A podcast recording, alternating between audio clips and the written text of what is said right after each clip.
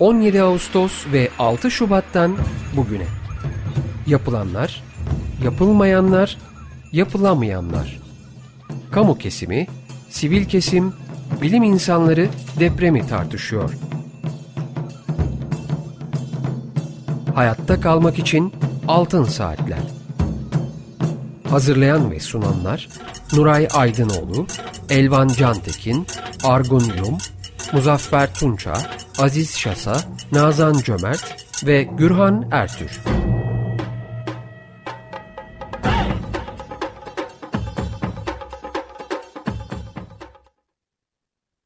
...95.0 Açık Radyo'da Altın Saatler programındayız.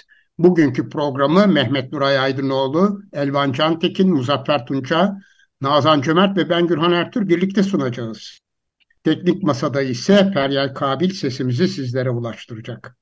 Telefon numaramız alan kodu 212 343 40 40. Elektronik posta adresimiz açıkradyo.com.tr Açık Radyo'nun depremle ilgili yayınlarını ve bu yayınların deşifre edilmiş metinlerini Açık Radyo'nun internet adresinde yer yarıldı, içine girdik dosyasında bulabilir, okuyabilir ve dinleyebilirsiniz.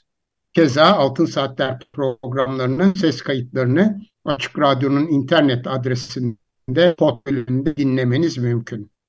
Bugünkü programımızın destekçisi İnsan Tunalı'ya teşekkürlerimizi iletiyoruz. Efendim bugün konuğumuz Doktor Seda Yurtcanlı Duymaz. Seda Hanım hoş geldiniz programımıza. Merhaba. E, merhabalar Gürhan Bey, hoş bulduk. Evet, bugün bu programda e, konumuz 6 Şubat depremlerinin sonuçları ve olası İstanbul depremi hazırlık çalışmalarının nüfus hareketliliği açısından değerlendirilmesi üzerine. Kısaca Seda Yurtcanlı Duymaz'ı da e, tanıtmak istiyorum. Çevre hukuku alanında uzman olan konuğumuz İstanbul Üniversitesi Siyasal Bilgiler Fakültesi öğretim üyesi. Aynı zamanda şu anda olası İstanbul depreminin çevresel zorunlu göç senaryosu ve yönetimi başlıklı TÜBİTAK projesinin yürütücüsü durumunda. Aynı zamanda bir kitabı da var. Ayrıca birçok makalesi ve e,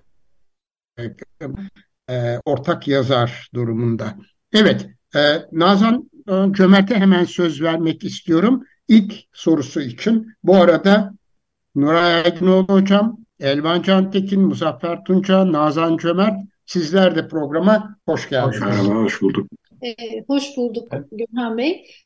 Ee, Sela Hocam ben e, hemen e, soruma e, 6 Şubat'ta yaşanan depremlerin e, sonuçlarından hareket ederek e, afetlerde e, nüfus hareketliliği çok gözlemlenen e, olan e, sonuçlardan bir tanesi. Hem birdenbire e, gerçekleşen e, afetlerde hem de zamana yayılan afetlerde.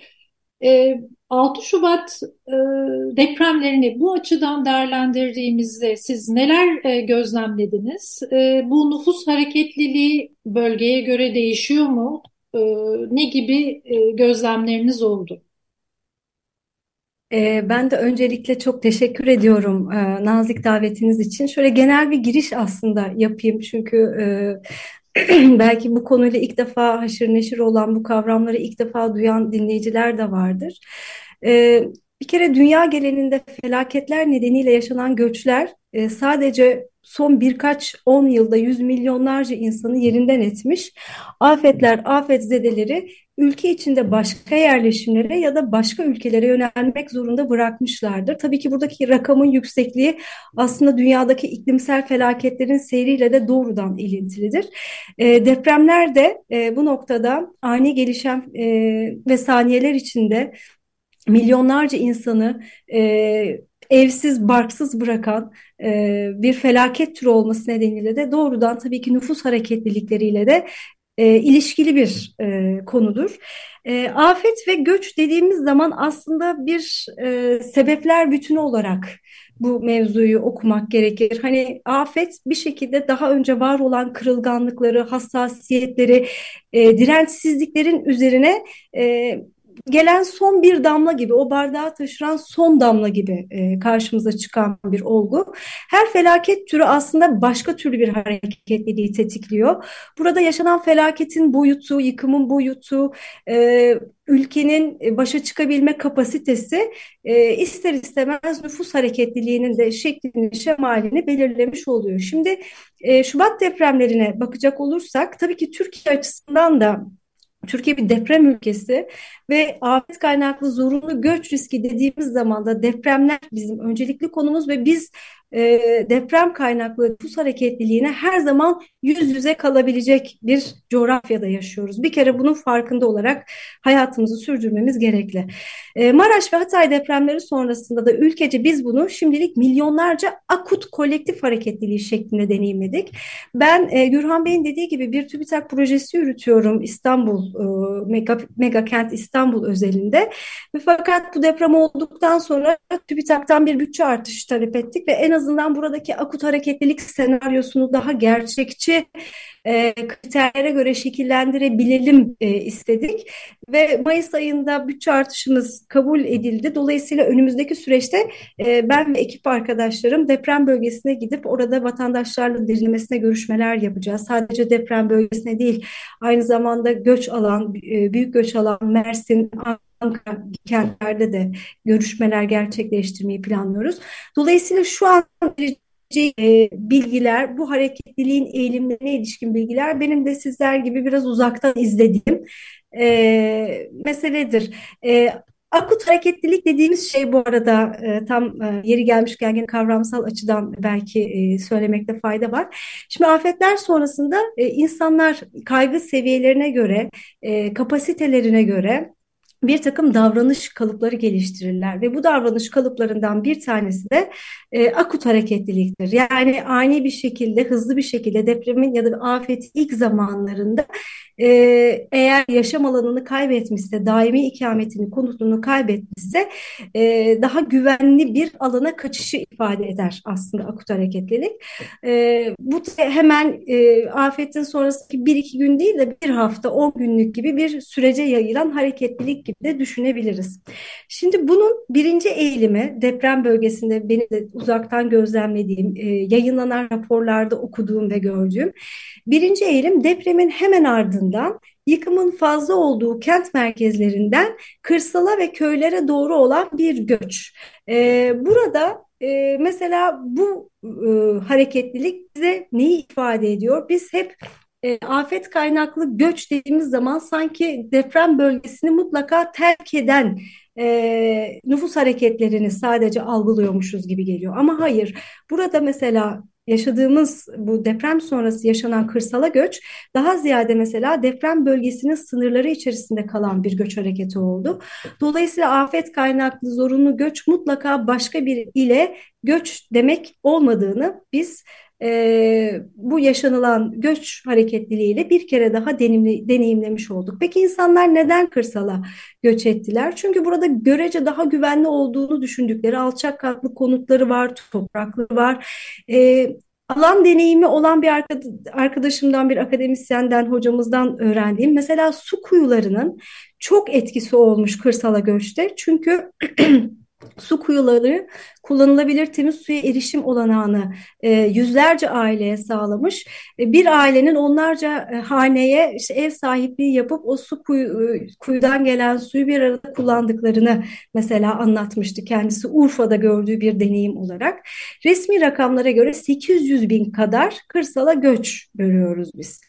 Akut hareketlilik dediğimiz bu hareketliliğin ikinci eğilimi depremin hemen ardından e, cazibe merkezi olarak nitelendirebileceğimiz e, kalınabilecek bir konutun e, veya bir akrabanın var olduğu güvencesiyle Mersin, Antalya, Diyarbakır gibi çevre illere doğru bir kaçışın olduğunu gördük. Bir diğer eğilim daha uzun mesafeli göçler şeklinde yaşandı. Uzun mesafeli göçlerde kimi illerde transit il pozisyonunda mesela konumlandı. Örneğin Adana bu noktada çok e, benim de e, gene sosyal medyadan takip ettiğim e, Adana'da bir bursiyer arkadaşımızdan edindiğim izlenim ve bilgi bu şekildedir.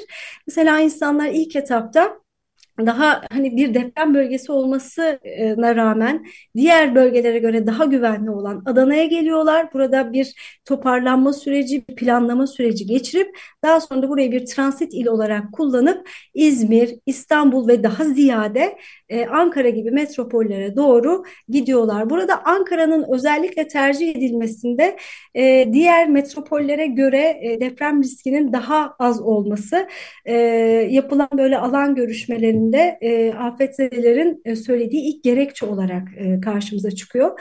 Tabii bu uzun mesafeli göçlerde de gene akrabalık bağlarının, ekonomik imkanların, e, eğitim, sağlık ve iş olanaklarının e, tabii ki çekici bir faktör gibi e, konumlandığını söyleyebiliriz. Ve bir dördüncü hareketlilikte tabii ki Suriyelilerin hareketliliği oldu. Sonuçta Türkiye'de yaşayan Suriyelilerin neredeyse yarısı deprem bölgesinde yaşıyordu. E, onlar da hayatta kalan Suriyelilerden de Suriye'ye doğru bir kaçışın e, yaşandığını e, söylüyor. Alanda e, araştırma yapanlar ve benim de sizin gibi uzaktan yaptığım gözlem. Bu süreç yani bu hareketlilik aslında bana şeyi anlattı, gösterdi tekrardan. E, hareketliliğin bir kabiliyet olduğunu bana hatırlattı. Ben ee, Ukrayna-Rusya savaşında bunu böyle çok ucu şekilde görmüştüm.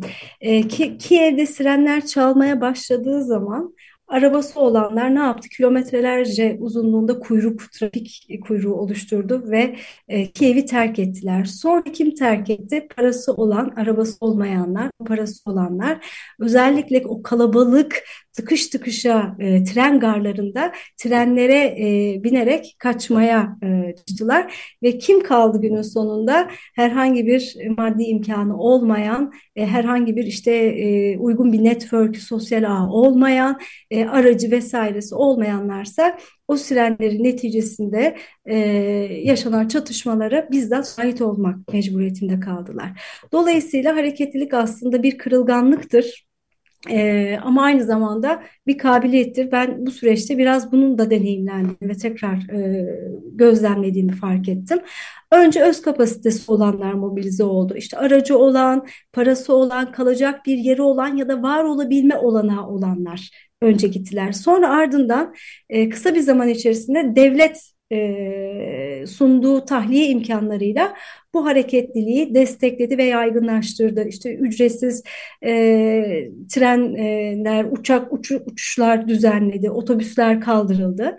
E, resmi rakamlar ve söylemleri şöyle toparladığım zaman Mart boyu itibariyle yaklaşık 3.3 milyon kişinin deprem bölgesini terk ettiğini, bunun 811 bininin de e, devletin sunduğu tahliye olanaklarıyla gerçekleştiğini e, gördük.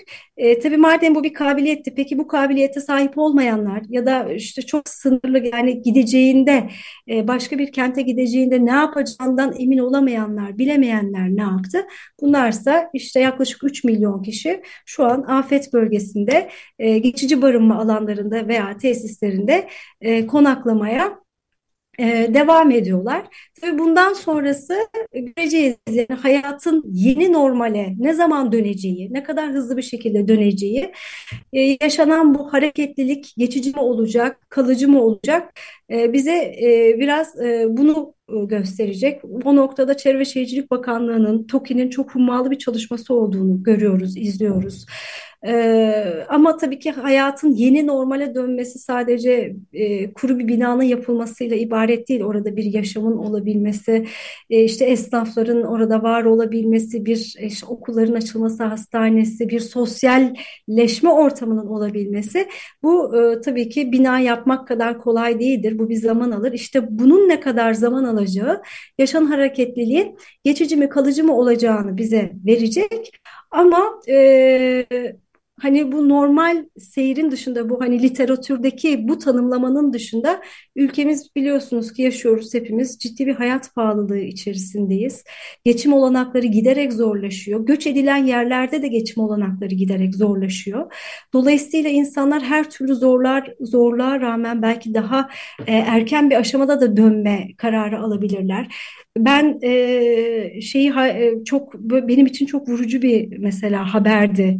İl vermeyeyim de bir sanayi odası başkanı e, sanayicilere seslenmişti ve demişti ki çalışan nüfusu buraya getirmememiz lazım. Dolayısıyla sizlerden ricam deprem bölgesinden gelenleri kesinlikle işe almayın demişti mesela. E, dolayısıyla e, bu yaşadığımız ekonomik e, süreçte belki bu geri dönüş meselelerine ya da e, bu hareketliliğin baş yeni bir göç hareketiyle e, yeni bir boyuta evrilmesinde e, etkileyici e, olacağı kanısındayım. Yani benim gözlemlerim bu şekildedir. Nazan Hocam siz mesela hani bir e, sosyal bilimci gözüyle nasıl gördüğünüz, daha farklı gördüğünüz bir şey oldu mu? Katkı sunmak isterseniz belki. Ben de sizin gibi e, uzaktan takip ediyorum tabii. E, bir e, tamam e, yaşanılan depremin büyüklüğü, alanın genişliği e, bir faktör. Bir de tabii e, kamunun e, yaptığı e, çalışmalar ve politikalar da bu süreci e, biraz belirleyecek. E, sizden çok farklı e, ekleyebileceğim açıkçası bu konuda bir şey yok. Ama şu bir gerçek ki bu şey e, dönüşler bize aslında akut zaman zamanın da neyle de tanımlandığı konusunda bilgi verecek ya da acil durum dediğimiz e, dönemi nasıl tanımlayacağımız konusunda da bize çok e, veri verecek diye düşünüyorum. Aslında e, eğer bir fırsatım varsa bir araya girip aklıma hemen gelen bir şey de söylemek, paylaşmak istiyorum. Tabii, tabii. Mümkünse eğer. Mesela biz afet ve göç olgusunu ben daha ziyade şu an işte Şubat, e, Maraş ve Hatay depremleri sonrası yaşanan akut hareketlilik üzerinden böyle e, görüyoruz ve senaryolaştırıyoruz, yaşıyoruz ama aslında afet ve göç dediğimiz olgu yani benim de o e, projenin başlığı olan bir afetin zorunlu göç senaryosunu anlama ve bunu yönetme ifadesi aslında afet sonrası hayatta kalanların e, akut bir çözüm olarak devlet eliyle tahliye edilmeleri veya kendi inisiyatifleriyle daimi konutlarını aniden terk etme refleksi göstermeleriyle sınırlı bir anlayışı aslında anlayışın daha ötesinde bir süreçsel anlama sahip. Yani yıkımın boyutuna bağlı olarak Mesela İstanbul için işte beklediğimiz şey değil mi? Enerji temininde ciddi bir kesilme bekliyoruz. Temel yaşamsal ihtiyaçlara güvenli erişimin çok e, sıkıntılı olabileceğini düşünüyoruz. Mesela biz e, deprem bölgesinde ne yaptık? Tüm ülke kenetlendi. İşte herkes e, evinde, e, kenarında, köşesinde ne varsa ya da marketlerden ne alabiliyorsa ulaştırdık ama İstanbul gibi bir mega kent e, yani Anadolu'nun e, sunacağı yardımlarla ayakta kalabilecek bir kent değil mesela.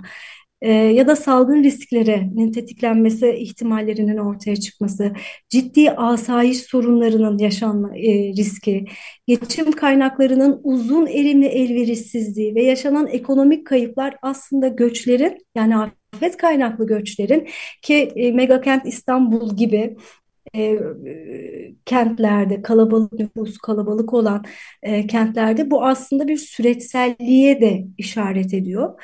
E, ve, aynı, ve bunun yanı sıra hani akut da olsa uzun erimli bir hareketlilik de olsa e, devamında yaşanabilecek toplumsal uyum sorunları her zaman yeni göç hareketlerini tetikleme potansiyelinde barındırıyor. Dolayısıyla afet kaynaklı göç olgusu hani deprem oldu güvenli başka bir yere kaçtık e, ve oldu bittiyle sınırlı olmayan, her somut afet riskinin taşıdığı toplumsal, demografik, ekonomik, e, siyasi, kentsel dokuya yönelik her türlü dönüştürücü etki potansiyeli göz önünde tutularak aslında tıpkı afet süreç yönetimi gibi bütüncül bir süreç yönetimiyle e, planlanması gerekir. Yani bir planlama yapacaksak eğer ve bu süreci gerçekten temel hak ve özgürlüklere saygılı bir şekilde yönetmek istiyorsak, yeni kırılganlıkları tetiklememesi, ortaya çıkarmaması, işte yoksullukları derinleştirmemesi adına eğer bunu yönetmek istiyorsak, tıpkı afet süreç yönetimi gibi biz de bu göç riskini öncesi, sırası ve sonrasını planlayacak şekilde aslında planlamalı ve o şekilde yönetmeye, yönetmeye gayret etmeliyiz. Ben hemen bir soru sormak istiyorum. Şimdi tabii e, bölgeden e, ayrılan e, ve göç edenler arasında ev sahipleri, kiracılar, kamu çalışanları söz konusu. Bunların hareketliliğinde herhangi bir farklılık var mı? Bir de tabii özellikle yoksullar açısından, kırılgan gruplar açısından herhangi bir inceleme yapma fırsatınız oldu mu? Hı. Ee, ya biraz önce de dediğim gibi Gürhan Bey henüz e, gidip alanda e, bunu daha e, birebir ben e, incelemedim ama daha önceki e, hareketlilik böyle e, yaşanmış deneyimlere baktığım zaman mesela Oya Açıkalın hocamızın e, bir kitabı var. O da Van depremini bizzat yaşamış ve Van depremi Evet. sonrası e, hareketliliği de e, çalıştığı bir e, çok önemli bir çalışması Yüzyılın Hesabı e, eseri. Buradan herkese de tavsiye ederim bu konuda çalışmak isteyenlere. E, mesela orada e, gözlemimiz daha mesela hane halkı reislerinin e, reisi olan figürün e, daha mesela deprem bölgesinde kalıp can ve mal güvenliğinden emin olup ya da kendisi esnafsa eğer işte dükkanının e, güvenliğini e, biraz gözetip hanenin diğer kalan kesimlerini kentin dışına göndermek şeklinde mesela çok yoğun bir e, deneyim olduğundan bahsetmişti. Burada da benzer bir süreç yaşandığını ben e, düşünüyorum. E, onun dışında söyleyebileceğim zaten çok hakları olan, aşırı yoksul olanların zaten büyük bir kesimi e, hani terk etmemiş olma ihtimali çok yüksek. Sonuçta 3 milyon kişi de orada geçici barınma alanlarında, çadır kentlerde, konteyner kentlerde varlığını sürdürüyorlar. E, dolayısıyla yani kenti terk etmek de gerçekten bir kabiliyet meselesi olduğu için bu da işte hanenin en az zararla ve işte gerideki varlığını da en uygun şekilde koruyacak onun e, gözetimini sağlayacak şekilde e, gerçekleşmiş olabileceğini düşünüyorum. Ama benim ilgimi çeken şey şuydu mesela e, Ankara'da bir arkadaşımın kendi gözlemi olarak bana ifade ettiği mesela Ankara'ya gelip daha sonra burada işte bu toplumsal uyum karşısında yaşadığı sorunlar, ekonomik sorunlar vesaireler nedeniyle e, tekrar her türlü zorluğuna rağmen deprem bölgesine e, giden e, tanıdıkları olduğundan bahsetmişti. Dolayısıyla aslında herkes kendi e, şeyini, kendi e, deneyimini e, elindeki imkanlar doğrultusunda e, kendisi aslında çizdiği bir süreç. İşte devletin e, bu süreci yönetebilmesi bu yüzden önemli. Çünkü zaten bu o kadar kırılgan bir süreç ki ve insanların çok yalnızlaştığı bir süreç aynı zamanda. İşte devletin burada aslında gözetmesi sadece tahliye edip bir yerlere taşımanın ötesinde onları aslında gözetiyor olması, ne yaptı yaptıklarında belki e, süre bir şekilde ihtiyaçları varsa bu ihtiyaçları bir şekilde giderebiliyor olması e, gerekiyor. İşte o yüzden bu sürecin planlaması çok önemli. Evet, Elvan'ın bir sorusu var. E, şimdi süreç derken esasında benim de bununla alakalıydı sorum. Yani normal e, biz e, iyileşme süreci içerisinde bölgenin insanların, afetten etkilenen kitlelerin orada olması ve bu e, iyileşme sürecinin içerisinde doğrudan yer almasını isteriz. E, bu noktada bölgeden göç etmiş olan nüfusun hangi aşamada geri dönmesi için nasıl bir çalışma yapılabilir? Hele hele İstanbul gibi bir büyük metropolde söz konusu olursa olay bu nasıl yönetilir? Bu konuda şeyiniz var mı? Öngörünüz ya da bir öneri paketiniz ortaya çıkar? E, tabii ki Elvan Hocam.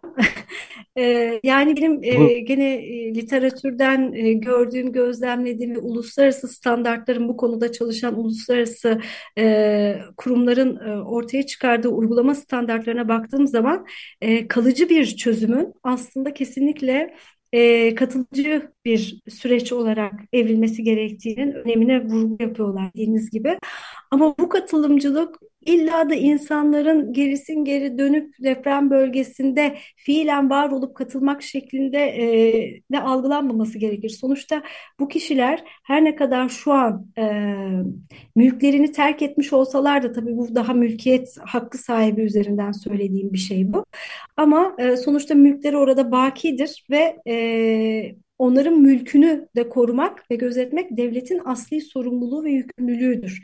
Dolayısıyla e, bir şekilde devlet aslında devlet dediğimiz e, teşkilat ve bu, bu e, süreci yönetecek olan kamu otoriteleri e, bu korumayı sağlarken aslında sürekli bir şekilde e, deprem bölgesinin yaşam koşulları hakkında da e, orayı terk eden kişileri doğru, güncel, manipüle olmamış bir şekilde bilgilendirmeleri çok elzemdir.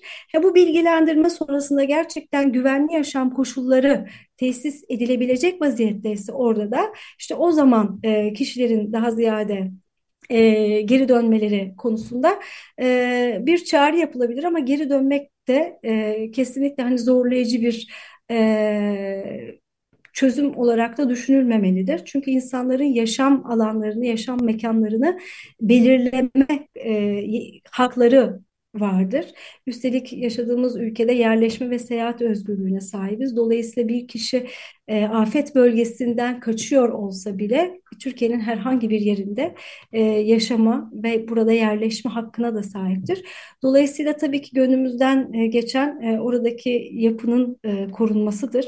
Ama bu hani zorlayıcı bir şekilde kesinlikle olmamalıdır ve e, geri dönmek isteyenler rin e, geri dönüşleri test edilmelidir ama geri dönmeden önce de o alanın güvenliği, yaşanabilirliği konusunda da doğru e, bir şekilde e, manipüle olmamış bir şekilde bilgilendirilmeleri elzemdir. Ee, evet. Benim sorum devam edecek istiyorsan ara verelim. Tabii tabii. Tabii tabii. Tabii. Devam. Devam edebiliriz. Elma. Aa, e, peki. E, esasında şimdi e, siz e, konuşmanızın başında bir e, ismini vermediğiniz bir kentin ticaret odası başkanının galiba. Sanayi odası. Sanayi odası mı? E, onun bir e, şeyinden e, hani ifadesinden bahsettiniz. E, biz de burada yayınlar e, içerisinde e, bir e, gene afette maruz kalmış olan kentlerden birisinin sanayi ve ticaret odasından yetkili bir kişiyle konuşurken onların da şikayeti şuydu. Esasında sanayi tesislerinin bölümü sanayi tesisleri yapı itibariyle bu konuda deprem e, özelinde daha dayanıklı olma şeyleri e, ihtimalleri daha fazla. E, orada da sanayi tesislerinde çalışacak eleman bulunamaması nedeniyle bir takım sorunlar var. O yüzden e, hani e, benim aklıma hep şu geliyor. Esasında burada galiba sorun e, bu e, afet sonrasındaki o iyileştirme sürecinin e, er, özellikle de erken iyileştirme sürecinde e, mut şeyin e, ka, e, kalıcı konutlar falan daha düşünülmeden gerçekten e, belli bir hayat kalitesini sağlayabilecek geçici yerleşimlerin ortaya çıkması galiba e, bu konudaki en e, şey doğru adım olacak gibi düşünüyorum. Siz e, katılır mısınız buna? Yani evet. insanları bir şekilde oraya getirmek, belli bir e, kalitede yaşamlarının devam ettirmesini sağlamak ve de e, yani e, aynı zamanda da oradaki e, ekonomik, sosyal hayatın geri, e, hareketlenmesinde onların da birebir yer almalarını sağlamak e, gibi bir çözüme gitmek gerekir diye düşünüyorum. Çünkü öbür türlü İstanbul'u düşünürseniz İstanbul'da Türkiye sanayinin yüzde 25 yüzde 30'u var. Yani oradan bir göç olduğunda Türkiye sanayinin e, bu kadar uzun süre bir sekteye uğraması hakikaten e, büyük bir e, sorun olur. Kesinlikle. Ee, yani benim e, bahsetmiş olduğum sanayi odası büyük bir kentin sanayi odasıydı. Belki sizinki de öyledir. Hani nüfusu da çok yoğun olan bir e, kentin sanayi odası başkanının söylediği bir şeydi. Belki o aynı zaman kentteki işsizliği de düşünerek bunu söylemiş olabilir. Ve içten içe dediğiniz gibi aslında oradaki e, emek e, sınıfının, emekçi sınıfın hani buraya gelip yerleşmektense hani orada üretime devam edebilmesinin e, şeyiniz e, olanağını belki hani hızlandırmak dır niyeti. E, ben de Elvan Hocam sizinle tabii ki birebir katılıyorum. O yüzden dedim hani şu an Çevre Şehircilik Bakanlığı TOKİ çok hummalı bir şekilde orada kalıcı konut yapma e, gayreti içerisinde ama hani yeni normal dediğimiz çünkü eski normale dönmek tabii ki mümkün değil. O yeni normale e, dönüş sadece dediğiniz gibi kuru konutla olacak bir şey değil ve belki iş olanaklarının sağlanması hele ki bu hayat pahalılığında içinde bulunduğumuz bu ekonomik e, e, süreçte e, çok yaşamsal bir ihtiyaca işaret ediyor. Ben de sizinle katılıyorum. Ama burada önemli olan şey hani bunun bir zorlayıcılığının olmaması önemli. Çünkü zorlayıcılık da gene yeni başka türlü hak ve özgürlük müdahaleleri tartışmalarını gündeme getirir. Burada bu yaşam koşullarını sunarken bölgenin güvenli olması, yaşanabilir olması, e, hani bunun bunun sağlanması ve bu konuda insanların bilgilendirilmesi, sonra dönmek isteyenlerin dönmesi aslında benim demek istediğim şey oydu. Yoksa e, ben de e, sizin gibi önce istihdamın destekleneceği bir çözümden çözümü tabii ki destekliyorum. Evet, şimdi e, kısa bir ara vereceğiz. Müzik parçamızı dinledikten sonra ikinci bölümle sohbetimize devam edeceğiz. Açık Radyo'da Altın Saatler programının ikinci bölümündeyiz. Bir duyurumuz var. E, efendim her yıl gerçekleştirmiş oluruz fakat e, son iki yıldır pandemi nedeniyle gerçekleştiremediğimiz dinleyici destek özel yayınımıza ilişkin Açık Radyo'nun yayın yönetmeni Ömer Madra'nın e, kısa bir mesajını aktarmak istiyorum. Sevgili dostumuz, yüz yüze bir araya gelmemizi engelleyen korkunç pandemi yıllarının ardından nihayet tekrar buluşuyoruz. Dinleyici destek özel yayınlarımızın 20. araya giren seçim haftaları yüzünde de epey gecikmeli olarak bu sene 3 Haziran Cumartesi sabahı başlıyor ve 11 Haziran pazar akşamı sona eriyor. Yani 9 gün boyunca 99 saat. Dünyada 1968 devriminin başlamasının 55. yıl dönümüne denk gelen bu günlerde şenlikli bir hengame içinde sizi yaşanabilir, barışçıl ve demokratik bir dünya için cesur dönüşüm dalgasını birlikte yaratmaya ve radyonuza bir kez daha desteklemeye çağırmaktan onur ve mutluluk duyuyoruz dünyada ve ülkede iklim, demokrasi, barış krizlerine karşı dinleyicilerimizle birlikte omuz omuza yeni cesur yeni dünyayı kurma yolunda yeni bir dünya şenliğine doğru, radyo şenliğine doğru en derin dayanışma duygularımızla tüm takımımız adına sevgiler, saygılar, selamlar. Ömer Madra, Açık Radyo yayın yönetmeni. Evet efendim, bugünkü programımızda Doktor Seda Yurtcanlı ile 6 Şubat depremlerinin sonuçları ve olası İstanbul depremi hazırlık çalışmalarının nüfus hareketliliği açısından değerlendirilmesini konuşuyoruz ve e, bu arada girişte belirtmeyi unutmuştum. E, hocamızın, Seda hocamızın kitabının ismi İklim Değişikliği, Afetler ve İnsan Hakları, Çevresel Zorunlu Göç başlıklı bu kitap Adalet Yayın Evi'nden yayınlandı. Evet, e, şimdi artık İstanbul'a geçebiliriz herhalde değil mi Nazan? Evet, e, İstanbul'a geçiş yaparken ben yine deprem bölgesinden e, bir e, kendi değerlendirmemi yaparak İstanbul'la ilgili soru sormak istiyorum Seda Hocam'a.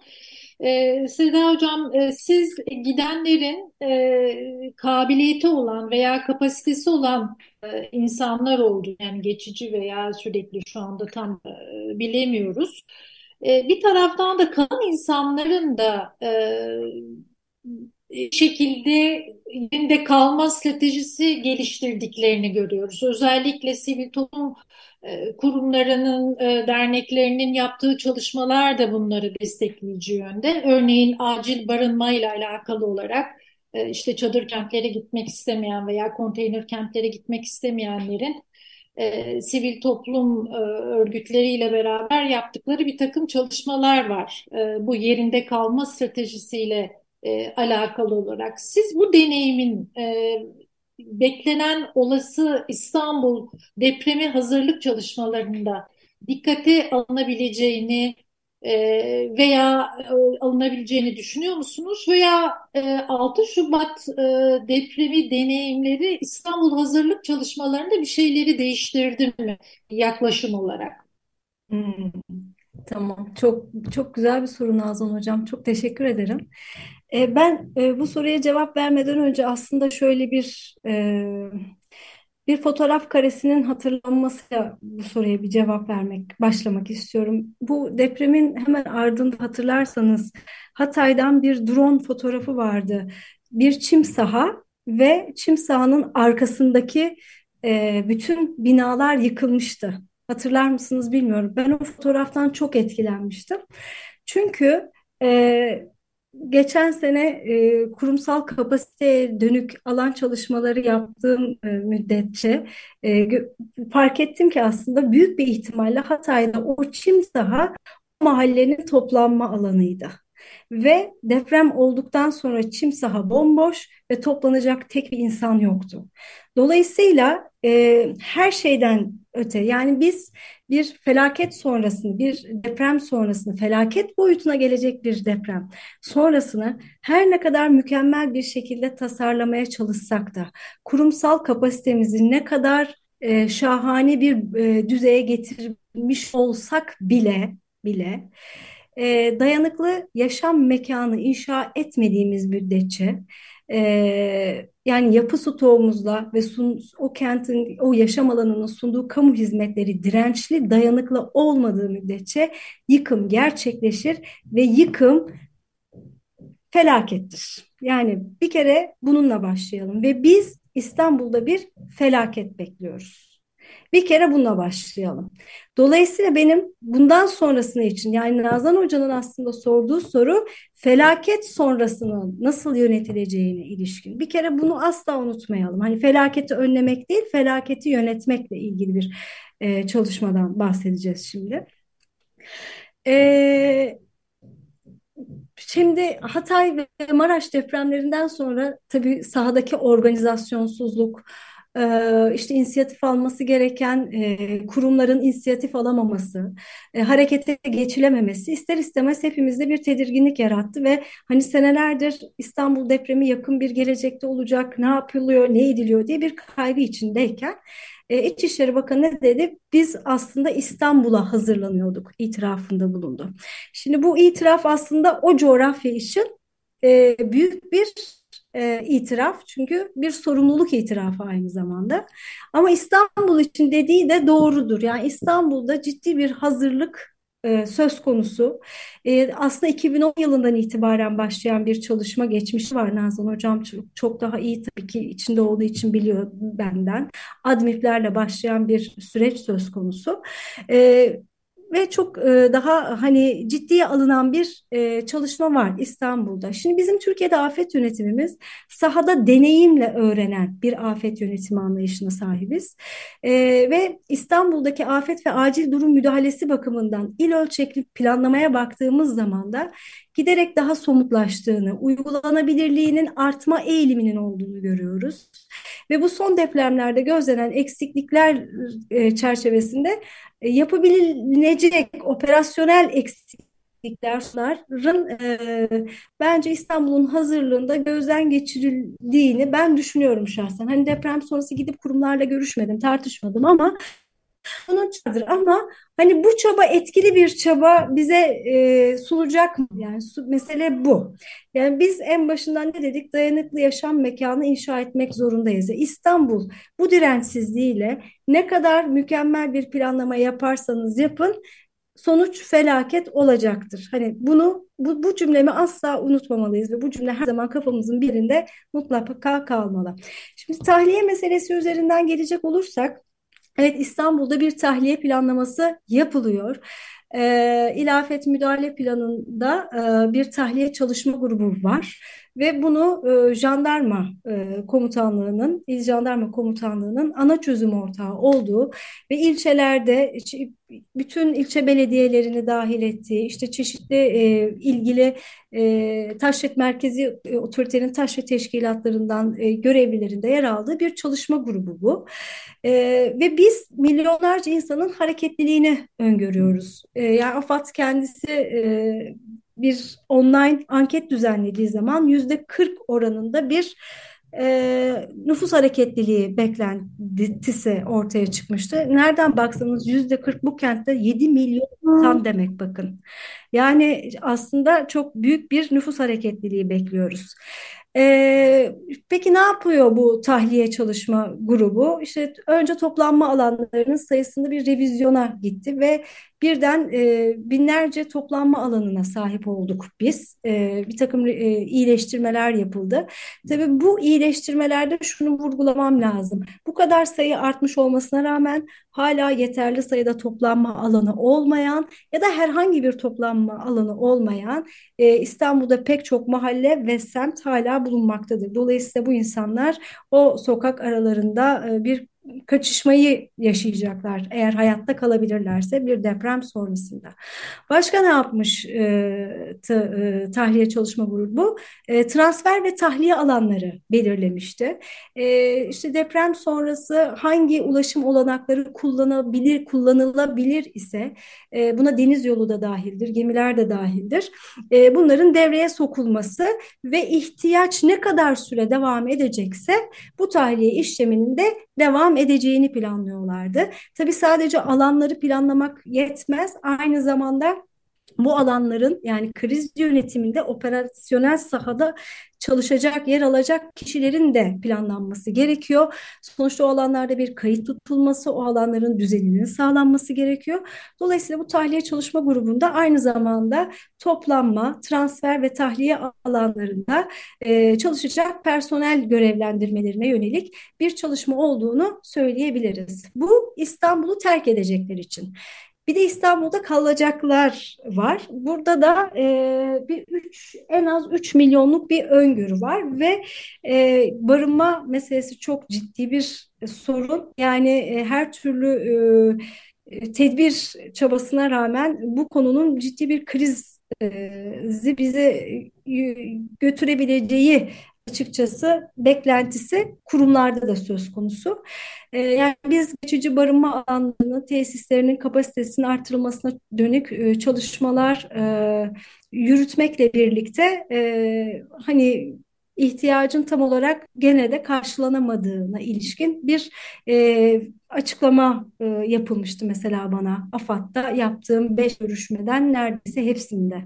Dolayısıyla e, geçici barınma alanları ve tesislerine yönelik kapasite arttırılması şu an ilk öncelik hali hazırdaki e, alan ve tesislerin e, altyapılarının gerçekleştirilmesine yönelik şu an çalışmaların ağırlıklı olarak e, yürütüldüğünü e, söyleyebilirim. Ama genel anlamda şöyle bir baktığım zaman manzaraya, hani biraz önce ne demiştim ben ilk e, bölümde, yani bu iş sadece akut e, yani müdahale ve yara sarma aşamasıyla sınırlı bir hareketlilik değildir aslında afet ve göç. Yani daha uzun erimliği de düşünmek gerekir. E, işte riskleri iyi e, ölçmek gerekir. Hani bir kentin kaybının o ülkede nasıl bir kayba sebep olabileceğini iyi planlamak gerekir. İşte ben genel anlamda planlamaya baktığım zaman bütüncüllükten ziyade müdahale ve yara sarma aşamalarıyla sınırlı bir e, perspektif ve bu perspektifi de somutlaştıracak şekilde sadece geçici ve akut yer değiştirme olgusu olan tahliye uygulaması üzerinden ele alındığını görüyorum. Mesela şeyi sorduğum zaman e, tamam biz hani insanları tahliye edeceğiz, kentin dışındaki çeşitli e, illere götüreceğiz. Peki sonra ne olacak? Dediğim zaman e, ora, yani bunu da oradaki AFAD'ın planlaması gerekiyor. Bu, bunu da işte oradaki il müdahale planlarının planlaması gerekiyor e, deniyor. Ama şimdi İçişleri Bakanı demişti? Biz İstanbul'a hazırlanıyorduk demişti. E, ya peki gideceğimiz kentlerin müdahale planları bize hazır değilse? Yani şimdi ister istemez insan bu kaygıyı ve tedirginliği e, yaşamış, e, içine düşmüş oluyor. Dolayısıyla göçün sonrasını planlama noktasında e, çok büyük bir boşluk ve belli ki şu anki uygulama neydi? Anda karar verme. Neye ihtiyaç var? Hemen ona karar verelim halindeydi. Ama işte İstanbul belki o anda karar verme hali gerçekleştirebileceğiz e, bu depremin e, bu imkanını bize sunmayabilir. E, dolayısıyla uzun erimli göçleri de tetikleyebilecek ve ülkenin, Türkiye'nin demografik, toplumsal, ekonomik, siyasi yapısını ve kentsel dokusunu çok ciddi dönüştürebilme potansiyelini barındıran kayıp zarar risklerini önleyebilecek aslında bütüncül bir ulusal gelişme planlaması yapması lazım. Yani ben e, bu deprem sonrası ulusal afet risk kalkanı çalışmalarına başladı e, devlet ve e, bu projeden ötürü beni de dahil ettiler ve orada işte ilk yaptığımız görüşmede yani e, kalkınma bir sonraki kalkınma planının gerçekten olası İstanbul depremini odağına alarak yapılması gerektiğini söyledim. Yani biz sadece afet yönetimi başlığı altında olası İstanbul depremini düşünemeyiz. Burada bir kritik sektör yıkıldığında, işlemez hale geldiğinde ya da bu sektörü var eden beyinler hayatlarını kaybettiğinde ne olacak sorusunun cevabını planlamamız gerekiyor.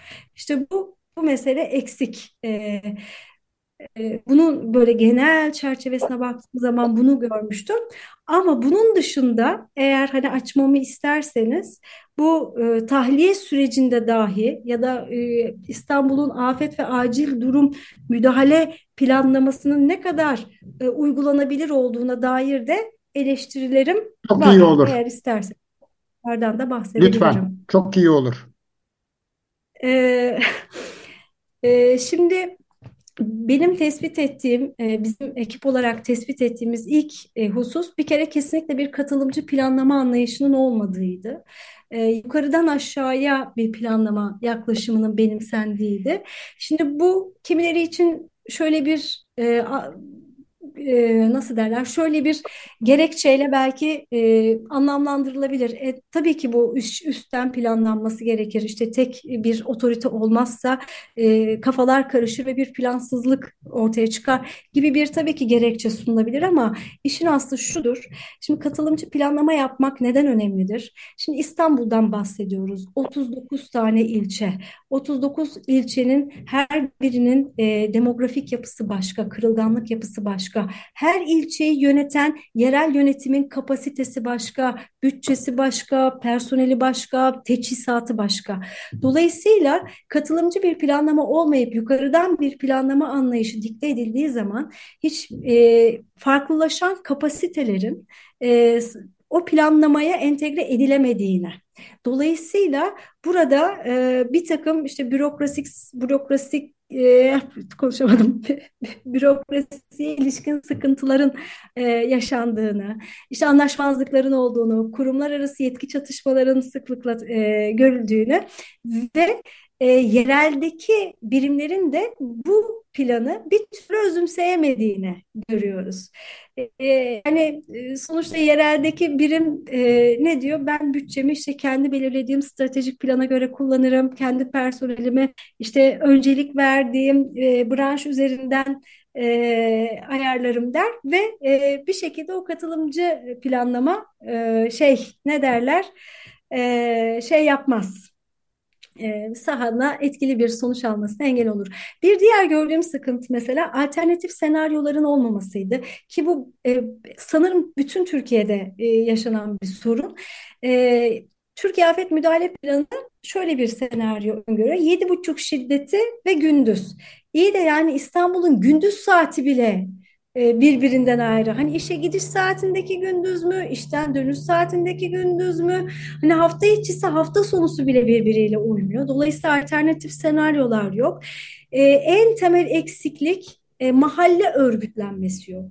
Biz hep işte yukarıdan aşağıya dedik ya planlama, işte örgütlenme de orada. Halbuki biz bir afet e, planının etkililiğini e, en küçük mikro ölçekte göreceğiz. Çünkü yani şeyler, afetlerin hayatı Dolayısıyla o mahalle ve semt örgütlenmemesinin olmayışı yine çok büyük bir e, eksiklik olarak karşımıza çıkmıştı.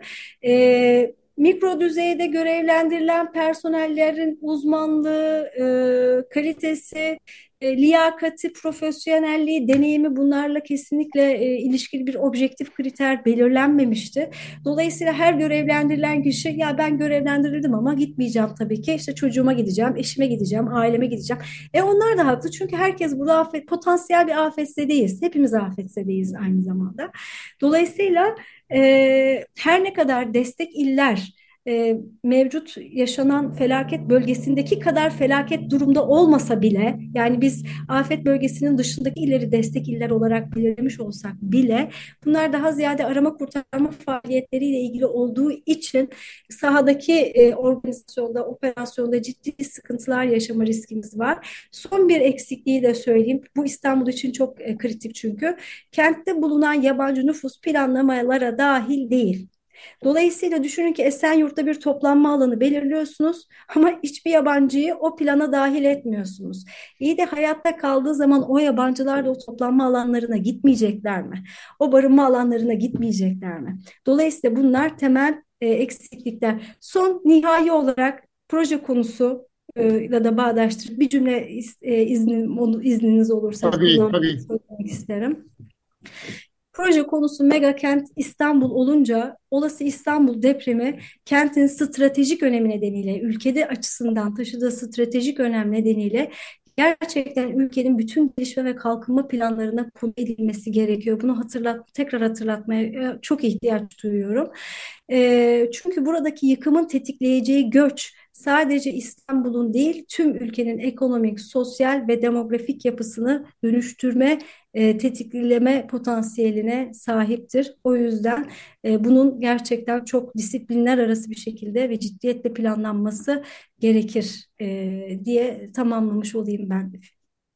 Evet, ben hemen yürütmekte olduğunuz TÜBİTAK projesini tekrarlamak istiyorum. Olası İstanbul depreminin çevresel zorunlu göç senaryosu ve yönetimi başlığı bu. E, bu proje ne zaman tamamlanacak? Bir e, zaman e, verebiliyor musunuz? E, bu proje e, Şubat 2024 yılında tamamlanacak. E, aslında ben İstanbul'a dair e, bir anket çalışması yaptık. Normalde daha erken tamamlanması gerekiyordu ama felaket e, yaşadığımız felaketler nedeniyle ne yazık ki çok ötelendi ve e, daha yeni tamamlandı. O, o yüzden o verilerin analizine daha geçme imkanım olmadı. Ama önümüzdeki süreçte e, eğer bu afet programına devam e, edecekseniz ben de projemizin çıktılarını tüm dinleyicilerle ve sizlerle paylaşmaktan e, çok mutlu olurum. Çünkü hepimizin hayatıyla ilgili bir durum ve hepimizin Doğru. olan bitenden haberdar olması gerekiyor. Evet ve tabii ki yani e, birçok sorumuzu da e, bir ikinci programa bırakmak zorundayız. Çok isabet olur. Tabii ki devam edeceğiz programlara ve sizi tekrar ağırlayacağız. Nazan Hocam buyurun. Ee, Yok aslında bir sorun yok ama e, Seda Hocam'ın söylediklerine e, vurgu yaparak ben de tekrar bir şey hatırlatayım. E, şu ana kadar literatürde de İstanbul büyüklüğünde bir kent örneği yok. Yani zaten kentsel alanda afet yönetimi 90'lı yıllardan itibaren deneyimlediğimiz bir şey ya da e, veri topladığımız bir şey. Türkiye için söylüyorum. E, bu kadar büyüklükte bir mega kentin afet yönetimi e, çok e, çok farklı. Yani klasik, klişe afet yönetimi yaklaşımından çok daha farklı bir yaklaşımı zorunlu kılıyor. Ben de bunu söylemiş olayım. Evet, çok çok teşekkürler. Süremizi tamamladık ve e, bir not daha vermek istiyorum. Önümüzdeki hafta yani 7 Haziran Çarşamba günü bu e, dinleyici destek özel yayınları nedeniyle Altın Saatler programımız olmayacak. 14 Haziran çarşamba gününe kadar tatildeyiz diyebiliriz.